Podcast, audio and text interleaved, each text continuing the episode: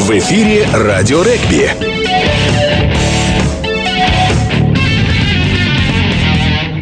Добрый день, уважаемые любители регби. Сегодня четверг, а значит в эфире очередная передача программы «Радио регби» 14.00 по московскому времени. Сегодня у нас в гостях исполнительный директор Федерации регби России, лучший арбитр 2011 года в России Вадим Пеховкин. Добрый день, Вадим. Спасибо, да, да, добрый день. Участие, а, в нашей передаче. А, первый вопрос. А, вот, вы являетесь вице-президентом Федерации Санкт-Петербурга. Первый вопрос, э, как вообще регби сейчас развивается в Санкт-Петербурге? Ну, все, все мы знаем о том, что Нарская застава играет в высшей лиге, что много любительских клубов, что проходит перед Санкт-Петербургом. В целом, а ситуация вот в Санкт-Петербурге относительно регби. Хотел бы уточнить, я не вице-президент, а исполнительный директор Санкт-Петербурга. Да. Получается, на мне вся такая оперативная работа.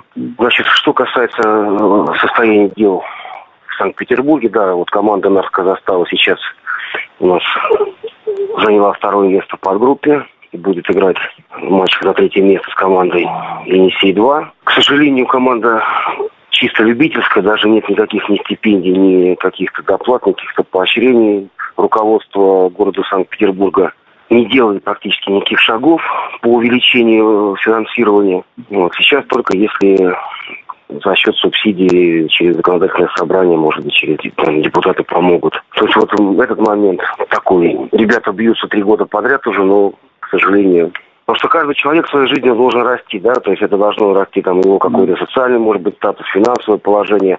А когда из года в год одно и то же, то тяжело. Значит, что касается любительских команд, у нас две команды в этом году играла в Федеральной лиге. Россия это команда университет и команда Барс. Как раз в субботу команда регбийного клуба университет будет в Великом Новгороде бороться с Варягом на выход в финальную часть в Казань. Значит, проводится на чемпионат города, который финансируется городским спорткомитетом. Достаточно интересное соревнование. Проходит у нас также чемпионат города среди студенческих команд. Проходит четыре этапа по регби-7. Ну, вот такие основные мероприятия. Ну и, конечно же, дети.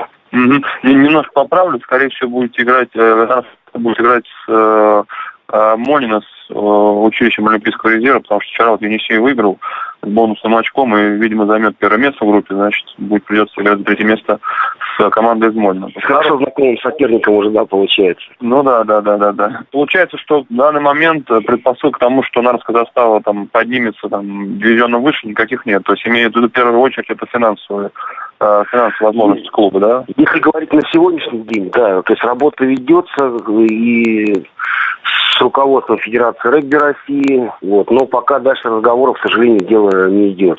Были вроде такие какие-то наметки положительные. Президент наш активно Союза регбистов Санкт-Петербурга ведет работу по привлечению средств.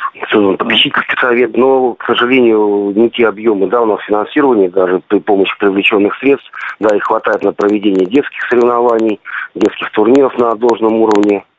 Но все-таки мы понимаем, что команда мастеров, да, это совсем другой уровень финансов. То есть пока, пока есть деньги на то, чтобы оплачивать поездки, да, э, какие-то там выезды там на автобусе, не знаю, в другие города, э, но сами игроки не получают никаких, скажем так, стипендий, зарплат и вынуждены подрабатывать где-то работать э, ну, в других местах, скажем так. Ну, значит, что касается переездов, вот, к сожалению, в отличие, да, допустим, от команд Суперлиги, да, от некоторых, которые перемещаются по стране на автобусе, Здесь, наоборот, наша команда ездит поездом, потому что вот это скудное финансирование, оно идет как раз на поездки, и спорткомитет как раз приобретает билеты на поезд. То есть здесь даже нет никаких этих самых, какого-то маневра, да, чтобы, допустим, сказать, давайте мы сэкономим здесь на поездке, но вы хотя бы нам купите форму и какую-то экипировку. Mm. То есть даже, даже такого здесь нет. Ну, конечно, ужасающее положение, потому что там та цифра, которая есть. И ребята, да, они уже не то, что подрабатывать, они должны, они работают, и в свободное от работы время тренируются, играют, за что им, конечно, большое спасибо. И мне, вот, честно говоря, просто иногда даже вот, ну, неудобно перед ребятами, когда они выходят с поля, играя против команд, которые финансируются более-менее даже вот в высшей лиге. Жалко просто, а, ребят. Такой вопрос, э, если средств нету, по большому счету, задачи какие-то ставятся перед командой вообще? Или главное, да, скажем так, да. Э, олимпи, олимпи, олимпийский такой э, лозунг, главное участие, э, главное результат участия? Ставится, то Нет, конечно, ставятся задачи, потому что, ну, иначе чисто вот вообще, когда нет, ну, сами понимаете, да, когда в спорте нет задач, это уже получается Мотивации нет, нет мобилизации организма. Здесь все-таки ребята поставили цель. Mm-hmm. Руководство Союза регбиста поставило одну цель, ребята сами для себя поставили другую цель. То есть руководство это финансирование, а у ребят это игра. И я могу сказать, что команда прибавила в этом году в плане игры, организации и по составу, и приток такой неплохой молодых игроков. Э, наверняка считали, сколько какой нужен минимальный бюджет, чтобы играть в Суперлиге. Наверняка постоянно считаете, э, ищете средства, и цифры наверняка уже на сегодняшний день, по крайней мере, наверняка есть, и вы можете сказать сколько? Или это как бы денежные вопросы, не хотите конкретно касаться? Нет, почему? Просто это считали где-то это порядка 20-30 миллионов рублей, это для того, чтобы команда могла нормально играть. То есть не опять-таки не сводить с концами, да, и не ездить на поезде в Новокузнецк либо в Красноярск, такие гастрольный сибирский тур и игроков. Дело в том, что мы, опять-таки, нужно понимать, какую команду мы хотим. Если мы хотим вывести команду Нарскую заставу в Суперлигу, это один вариант. Если мы хотим сделать команду приличного уровня, совсем другие, конечно, деньги. Ну, 20-30 миллионов это для того, чтобы играть в Суперлиге, правильно я понимаю? То есть... Да, в Суперлиге, ну, на более-менее таком нормальном нормальной организации. Я не говорю, что там привлечь там каких-то иностранных тренеров, там э, игроков полсостава ну, хотя бы точечно усилиться, да, для того, чтобы команда смотрелась прилично и нормально хотя бы там летать самолетами и не ездить поездами. А, заканчивая разговор э, о высшей лиге, э, каков в этом сезоне уровень игры э, вообще по сравнению с прошлым годом? Потому что Суперлигу мы уже обсуждали с предыдущими гостями не один и не два раза. Про высшую лигу разговоров такового не заходило. В целом о турнире о игроках, о командах, что понравилось, что нет. Есть ли интерес вообще к высшей лиге? Интерес к высшей лиге он безусловно, есть, потому что, получается, высшая лига, да, это как такой переходный этап уже от чисто любительских команд, да, вот от, от той же федеральной лиги, уже к такому профессиональному спорту. Вы посмотрите даже вот к, путь команды из Казани, агроуниверситета, то та же Кубань, да, которая прокаталась в сезон высшей лиги, почувствовала, где, над чем надо работать, чтобы уже успешно выступать в Суперлиге. И мы видим, что эти же, те же вот названные мной команды уже далеко не на последних ролях. То есть уже люди могут понять, какое финансирование нужно, какие позиции укреплять в командах.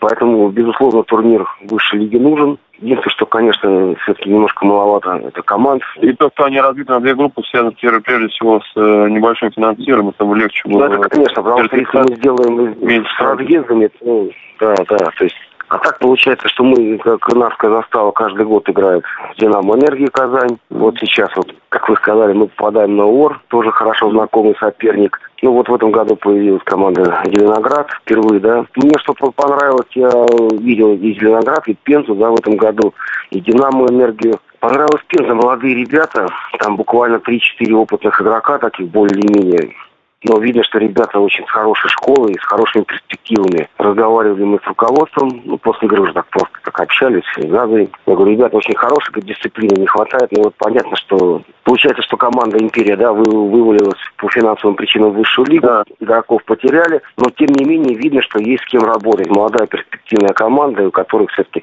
что видно, что в городе работает активно детская спортивная школа. Вот про высшую лигу, это, допустим, да, тоже те же судьи, да, которых мы видим которые приезжают, обкатываются молодежь. Организация вот именно самого турнира, она на очень хорошем уровне. То есть это и соблюдение регламента, который прописан. То есть не просто да, колхоз. В той же федеральной лиге мы стараемся создавать все условия, допустим, в Санкт-Петербурге проходят на хороших полях, достаточно хорошая организация, в том же Великом Новгороде. Такие ну, будем надеяться, что, да, что все-таки начинается регби у нас с детского, с любительского, все-таки будет подниматься. Да. Надо сказать, что застава мы увидим в Суперлиге. Немножко э, по поводу судей, все-таки вы обслуживаете матч э, Суперлиги в качестве главного арбитра. Э, мнение игроков часто приходится слышать, что им тяжело э, играть э, в, в том плане, что судьи иногда принимают не те решения, которые принимает судьи на международном уровне, это касается игроков сборной России в первую очередь. Э, на, на ваш взгляд, есть такая проблема, что трактовка нарушений со стороны наших арбитров отличается от трактовки нарушений со стороны э, международных судей? Или игроки преувеличивают, и это происходит в полуборьбы, когда захлестывают эмоции, и не всегда адекватно приходится, они могут адекватно оценивать ситуацию на поле? Такая проблема есть, есть даже проблема вот на мой взгляд, очень большая, это то, что мы, судьи, которые российские, да, внутри чемпионата, и то судим по-разному трактуем те или иные нарушения правил. Вот это очень большая проблема, и привести к одному знаменателю, я думаю, это вот основная задача нашего руководства судейским корпусом. То, что игроки говорят, да, мы на Кубке мира, вот вы там играли, нам так не свистели, да, давайте понимать, что в основном касается, вот на мой взгляд, это управление игрой, да, у судей, там, IRB, допустим, квалификация. Вы посмотрите, допустим, Кубок мира мы сейчас посмотрели по регби-7 в Москве.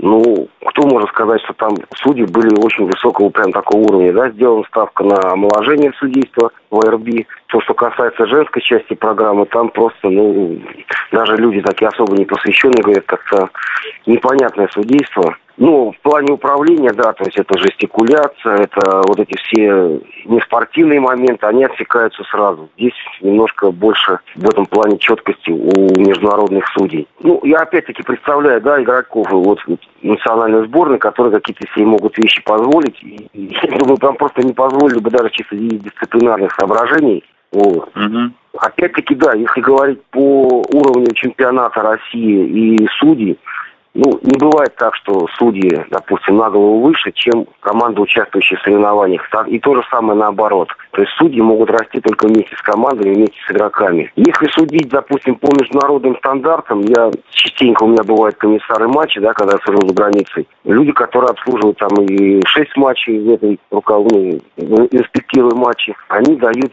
такие рекомендации, что больше давать желтый карточек за нарушение правил, там, повторные нарушения, потом игра на земле в раках. Ну, если нам даже вот переходить на эту манеру, мне кажется, что игры не будет. В прошлом году у меня было несколько матчей между командами. Ну, скажем так, небольшой тройки. Все матчи были плотные, и когда свистишь все нарушения, там, вплоть до мелочи, то игры просто нет никакой штрафной, только в одну и другую сторону стараешься немножечко так это помягче судить, да, ну, проблема. Иногда игроки даже не понимают, если, допустим, команда высокого уровня получает штрафной, когда игрок идет э, отбивать игрока своего партнера вниз, ему говоришь, надо выше играть, то этой команде, как правило, достаточно одного штрафного, чтобы больше не повторяться. А иногда команды менее такого высокого уровня объясняешь, надо стоять выше, стоять на ногах. Люди не понимают. Я же говорю, стою, да, я облокотился на руки, на землю, но я же стою, я не лежу. То есть и вот здесь очень сложный момент. А вообще такая ага. проблема на Кубке мира, это, как правило, преувеличивают игроки, потому что когда особенно игроки национальной сборной делают такие нарушения, просто вот, ну, детские, нелепые, получаешь штрафные, думаешь, ну а что ж вы на Кубке мира это делали? Э, это касается вот нарушения в основном, э, наверное, э, назначаемых схватках, да, неправильно стоят, или игры на земле, или это весь игровых моментов? Когда игровой момент, когда есть четкая ситуация, допустим, происходит, и игрок нарушает правила, хотя уже все понятно, ситуация там, допустим, рак, уже все четко сформировано, нет проблем. Когда игроки там подходят сбоку, начинают себя руками залезать в этот рак, непонятно, а что ты вот ждешь от судьи в этой ситуации? Наверное, что он не увидит, и удастся как-то проскочить этот момент. Ну, mm. может быть и так, да. Но когда... Потому что вряд ли, вряд ли э, за рубежом эти моменты не судят. Там, наверное, еще гораздо строже могут наиметь желтую карточку дать, если несколько раз. Да, да, потому что правила обычно дается за это желтая карточка. Кстати, по, про желтую карточку, вчера вот э, в игре ОР э, и Енисея 2 было показано 8 карточек, 5 желтых и 3 красных. Вот, вот пока это самая такая, самая, э, получается, грубая игра была, да, много удалений было, поэтому Сергей Колов хоть Пенза обслуживал, вот он, он так обошелся э, жестко с игроками. Ну, это так отступление небольшое. А еще такой вопрос. Вы судите матчи э, Кубка Европейских наций в первом дивизионе, во втором. Каков там уровень игры в целом, э, если переводить параллели делать с нашим э, чемпионатом или делать параллели первой группой, э, где играет сборная России? Ну, мы судим вот где-то три года, как нас уже стали привлекать стабильно российских судей, это к обслуживанию дивизиона 1Б. Это там, где играют сборные вот, игра у нас Польша, Германия, Молдавия, Молдавия, Швеция, да. Молдова, да. Ну, в принципе, если посмотреть сборную Молдовы, это все практически те же люди, которые играют в чемпионате России, поэтому мы можем, в принципе, представить уровень, да. Угу. Причем Я на, считаю, на довольно приличном уровне играют там. Приличный уровень, это, это, это приличный уровень.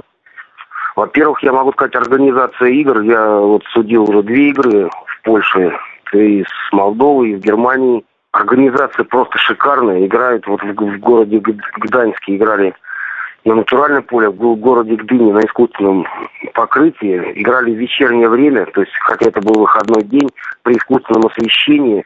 То есть это, ну, такой антураж, полный стадион.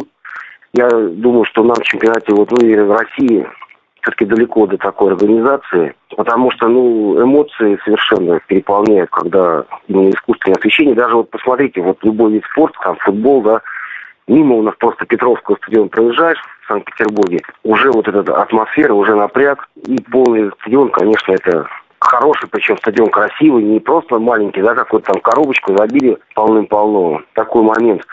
Если брать дивизионы, которые уровень ниже, ну, там бывают, конечно, очень сложные матчи, когда играет там дивизион второй или третий, если попадется. Это такое ужасающее регби. При одном, один захват идет, там, формирование рака, можно свести в штрафные сразу в обе стороны по паре штук. То есть, наверное, даже лучше лиги у нас играют получше, подисциплинированно, пограмотнее, можно сказать, да? Или... Конечно, конечно. Я могу сказать, что в чемпионате России вот сейчас, во-первых, игроки вот э, за последнее время и тренеры, и игроки стали гораздо себя вести профессиональнее. В каком плане даже? Я помню, еще в 2006 году был в Дубае на чемпионате мира до 19 лет. Обратил внимание, что, как правило, все десятые номера таких команд развитых, да, в плане регбинин, они смотрят там на бокового судью, либо десятый, либо первый центр, второй, там в плане отойти 10 метров, там отошли, не отошли, Наших можно было там командовать Румыния, Грузия, Россия. Там боковые кричали, как эти, как потерпевшие, там, камбэк, там, ушли 10 метров, то есть угу. тяжело. Сейчас уже игроки, вы посмотрите сами, да, уже смотрят, уже все четко, так, нет такого, что как этих, как в футболе 9 метров просим, просят уйти, да, судьи. А я чуть ли не уже не эти самые, не любому упираются в игроков, двигают. То есть в этом плане сейчас вот не мы двигаемся вперед, да, и в плане, в принципе, и правила понимания. То есть можно сказать, что в этом плане мы двигаемся все-таки. Вадим, спасибо за интересную беседу. Я думаю, надеюсь, не последний раз этом сезоне мы общаемся. Очень много интересного про питерское регби узнали, и про судейство, и про Кубок Европейских наций интересные моменты рассказали. Пожелать хочу вам всегда, чтобы ваше судейство оставалось вне глаз как тренера, так и болельщиков. Если судья не заметил на поле, значит, отсудил он хорошо. Ну и пожелать в первую очередь, чтобы нас Казахстан, если не в следующем сезоне, то через пару лет вошла в Суперлигу, потому что многие болельщики, не буду скрывать, очень хотят, чтобы и игра у нас Казахстана в Суперлиге, учитывая, какие ресурсы в Питере, в принципе, есть. И будем надеяться, что помощь не только хоккейному футбольному клубу, который имеет достаточно, достаточно устойчивое положение, но и регбину он будет оказано, и вы войдете в элиту российского регби. Спасибо еще раз за беседу. Да, и до встречи. Ага, да. до свидания. Напоминаю, что сегодня у нас в гостях был исполнительный директор Федерации Санкт-Петербурга, лучший арбитр России 2011 года Вадим Пиховкин. Не забывайте слушать нас в официальной группе Радио Регби ВКонтакте и на сайте ПРЛ. С вами был Антон Хализов. До новых встреч. В эфире Радио Регби.